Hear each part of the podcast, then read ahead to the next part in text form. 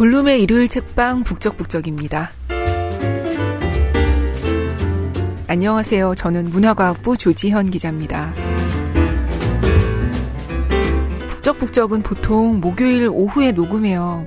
이 골방에서 목요일 오전에 최종 의견하고 머니볼 녹음이 연달아 있고요. 오후에 제가 녹음을 하거든요. 그래서 지난주 금요일 밤에 신영복 선생님께서 돌아가셨다는 소식을 들었을 때, 아, 이번 주에 신영복 선생님 책을 읽었으면 좋았을 텐데 싶었어요. 아마 다들 같은 마음이었을 거라고 생각합니다. 그래서 한 주 늦었지만 이번 주에 고 신영복 선생님 책을 갖고 왔어요. 앞서 작년 9월에 북적북적에서 담론을 소개한 적이 있어서 오늘은 감옥으로부터의 사색을 읽으려고 합니다.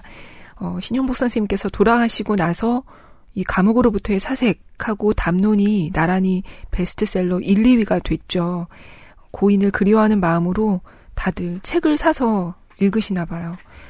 어, 감옥으로부터의 사색은 신용복 선생님께서 수감 생활 중에 가족 가족과 지인들에게 보낸 편지를 모은 책이죠. 1988년에 햇빛 출판사에서 처음 나왔고요. 1998년에 돌베개 출판사에서 다시 편했습니다. 어, 돌베개 출판사는 이번에도 낭독을 흔쾌히 허락해 주셨어요. 감사합니다. 오늘은 글 4편을 읽으려고 하는데요. 보호색과 문신, 벼베기, 어, 그리고 많이 인용되는 글이죠. 여름 징역살이, 마지막으로 나는 걷고 싶다를 페이지 순서대로 앞에서부터 읽을게요.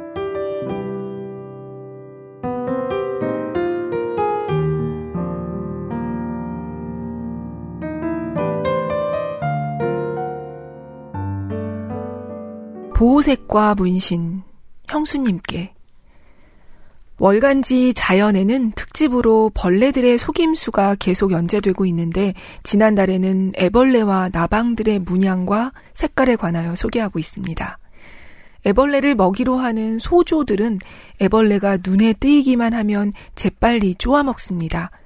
그러나 소조가 애벌레를 보는 순간 공포를 느끼거나 과거에 혼찌검이 난 경험이 연상되는 경우에는 일순 주저하게 되는데 이 일순의 주저가 애벌레로 하여금 살아남을 수 있는 기회를 제공해 준다고 합니다. 그래서 애벌레들은 오히려 소조를 잡아먹는 맹금류 등 포식자의 눈을 연상시키는 안상문을 등허리에 엉뚱한 곳에 그려놓고 있거나 포식자가 입을 벌릴 때 나타나는 군의색을 연상시켜 깜짝 놀라게 하는 경악색을 몸에 입고 있습니다. 올빼미나 매의 눈을 몸에 그려놓고 있는 놈, 몸을 움츠려 뱀의 머리 모양으로 둔갑하는 놈, 맹금의 무늬를 빌려 입고 있는 놈, 군의색으로 새빨갛게 단장한 놈, 수천만 년에 걸쳐 쌓아온 벌레들의 지혜가 놀랍기만 합니다.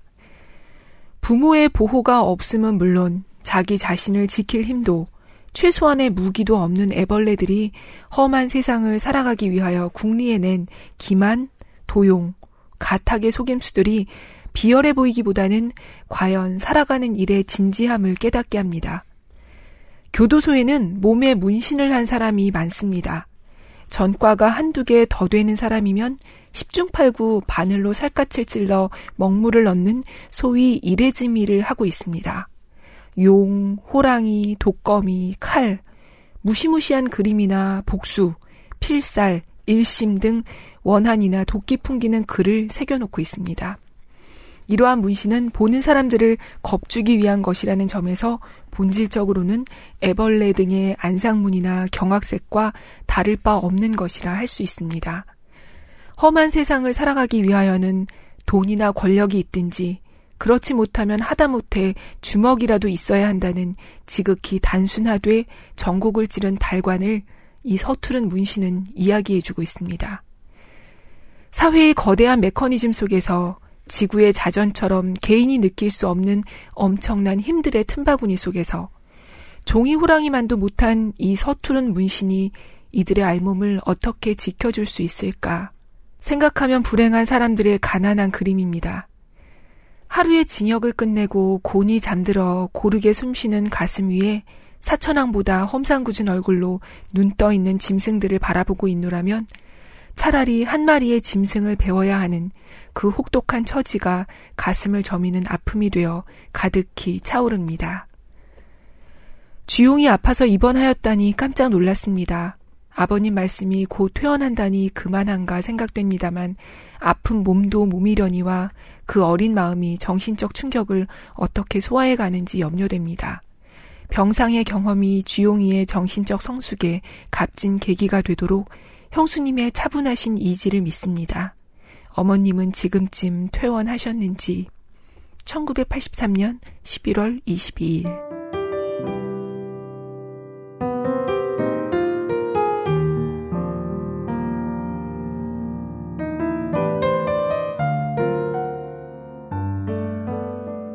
벼베기 개수님께 이번 가을에는 벼베기를 도우러 몇 차례의 바깥 나들이를 하였습니다.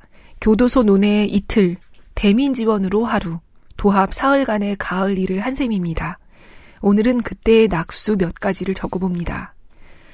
사회 참관이나 외부 작업을 하러 교도소의 육중한 철문을 나설 때 우리들이 습관적으로 갖는 심정은 이것은 진짜 출소가 아니라는 다짐입니다. 혹시나 감상에 빠지기 쉬운 자신의 연약한 마음을 스스로 경계함인가 합니다. 철문 나서면 맨 먼저 구봉산이 성큼 다가와 가슴에 안깁니다. 산은 역시 가슴으로 바라보아야 하는 것, 감방에서 쇠창살 사이로 보는 것은 엿보는 것이었나 봅니다. 1km는 조이 뻗은 교도소 진입로 양편에는 때마침 흐드러지게 핀 코스모스가 환히 길을 밝히고 있었습니다. 이 꽃길을 달려온 77번 버스에는 화사한 코스모스로 인해 더욱 어두워진 표정의 재소자 가족들이 내리고 있었습니다. 이젠 가족들 보고 접견오지 말라고 해야지. 아마 그들 속에 자기 가족을 세워본 누군가의 자탄이 우리들 모두의 가슴에 못이 됩니다. 옷 벗어붙이고 울적한 마음도 벗어붙이고 드는 날 한 자루씩 꼬나들고 논빼미에 들어설 때의 대견함, 이것은 담 안에는 없는 것입니다.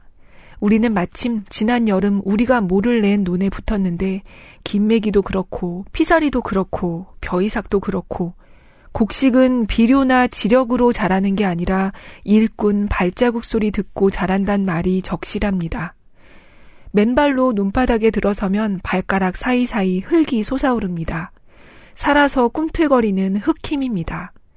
그러나 메뚜기 미꾸라지 죄다 떠나버리고 독한 농약에 찌들고 변색된 개구리 몇 마리 힘없이 달아날 뿐입니다. 해식어 사위여가는 논입니다. 스무 남은 명 중에 벼베기가 처음인 사람이 7, 8명. 나도 그 중에 하나이지만 미리 연습해두길 잘해서 다른 사람들이 눈치채지 못하였습니다. 도시의 뒷골목 사람쯤으로 여겼던 사람이 드는 솜씨를 보여줄 적에는 사회의 기반으로서의 농촌의 광대함이 든든하게 느껴집니다만 젊은 축일수록 낯질이 서투른 것을 보면 말로만 듣던 젊은이들의 이농과 그로 인한 농촌의 노화가 씁쓸히 실감됩니다.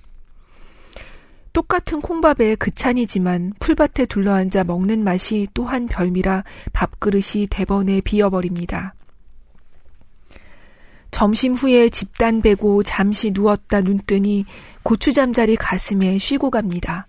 실로 오랜만에 누워서 창틀에 잘려 각지지 않은 넓은 하늘 마음껏 바라보았습니다. 사흘째 대민 지원으로 나간 곳은 멀지 않은 진잠들이었는데 남의 논 아홉 마지기 붙인다는 일흔 넷의 가난한 할아버지의 논이었습니다. 논 임자와 소출을 반타작하고 있는데 농지세, 비료대, 농약값, 품값 전부 논 붙이는 사람이 문다니 새참 국수 먹기도 민망할 정도로 어려운 살림이었습니다. 할아버지는 내 논뱀이서 일하는데 점심값 못 내와서 면목없어하고 국수 날라온 아주머님은 직원들이 안 된다 해서 막걸리 한 잔 못 들여 면목없어하고 우리는 솜씨 없는 터수에 국수만 축내어 면목 없어 하고 그러나 실로 오랜만에 받아본 한 사람씩의 일꾼 대접은 우리들이 그동안 잃어버린 채 그리고 잊어버린 채 살아온 귀중한 것을 잠시나마 회복시켜 주었다는 사실이 올가을에 거둔 커다란 수학의 하나임에 틀림없습니다. 2, 3일 논일로 벌써 고단하고 힘겨워지는 나 자신이 몹시 부끄럽고 못나 보였습니다만 나는 이번의 일로 해서 남들은 나더러 일당 5천원짜리 일꾼은 된다고 추워주지만 당초 목표로 했듯이 가을 들에서 조금이라도 도울 수 있는 훈련을 쌓은 것이 마음 흐뭇한 소득입니다. 비록 가을 들판에서만이 아니라 우리는 삶의 어느 터전에 처한다 하더라도 자기 몫의 일에 대하여 이웃의 힘겨운 일들에 대하여 결코 무력하거나 무심하지 않도록 자신의 역량과 심정을 키워나가야 한다고 믿습니다. 이것은 징역살이라 하여 예외일 수가 없습니다. 여름 내내 청산을 이루어 녹색을 함께 해오던 나무들도 가을이 되고 설이 내리자 각기 구별되기 시작합니다. 단풍 드는 나무, 낙엽 지는 나무, 끝까지 녹색을 고집하는 나무, 질풍지경초, 바람이 눕는 풀과 고추선 풀을 나누듯 가을도 그가 거느린 추상으로 해서 나무를 나누는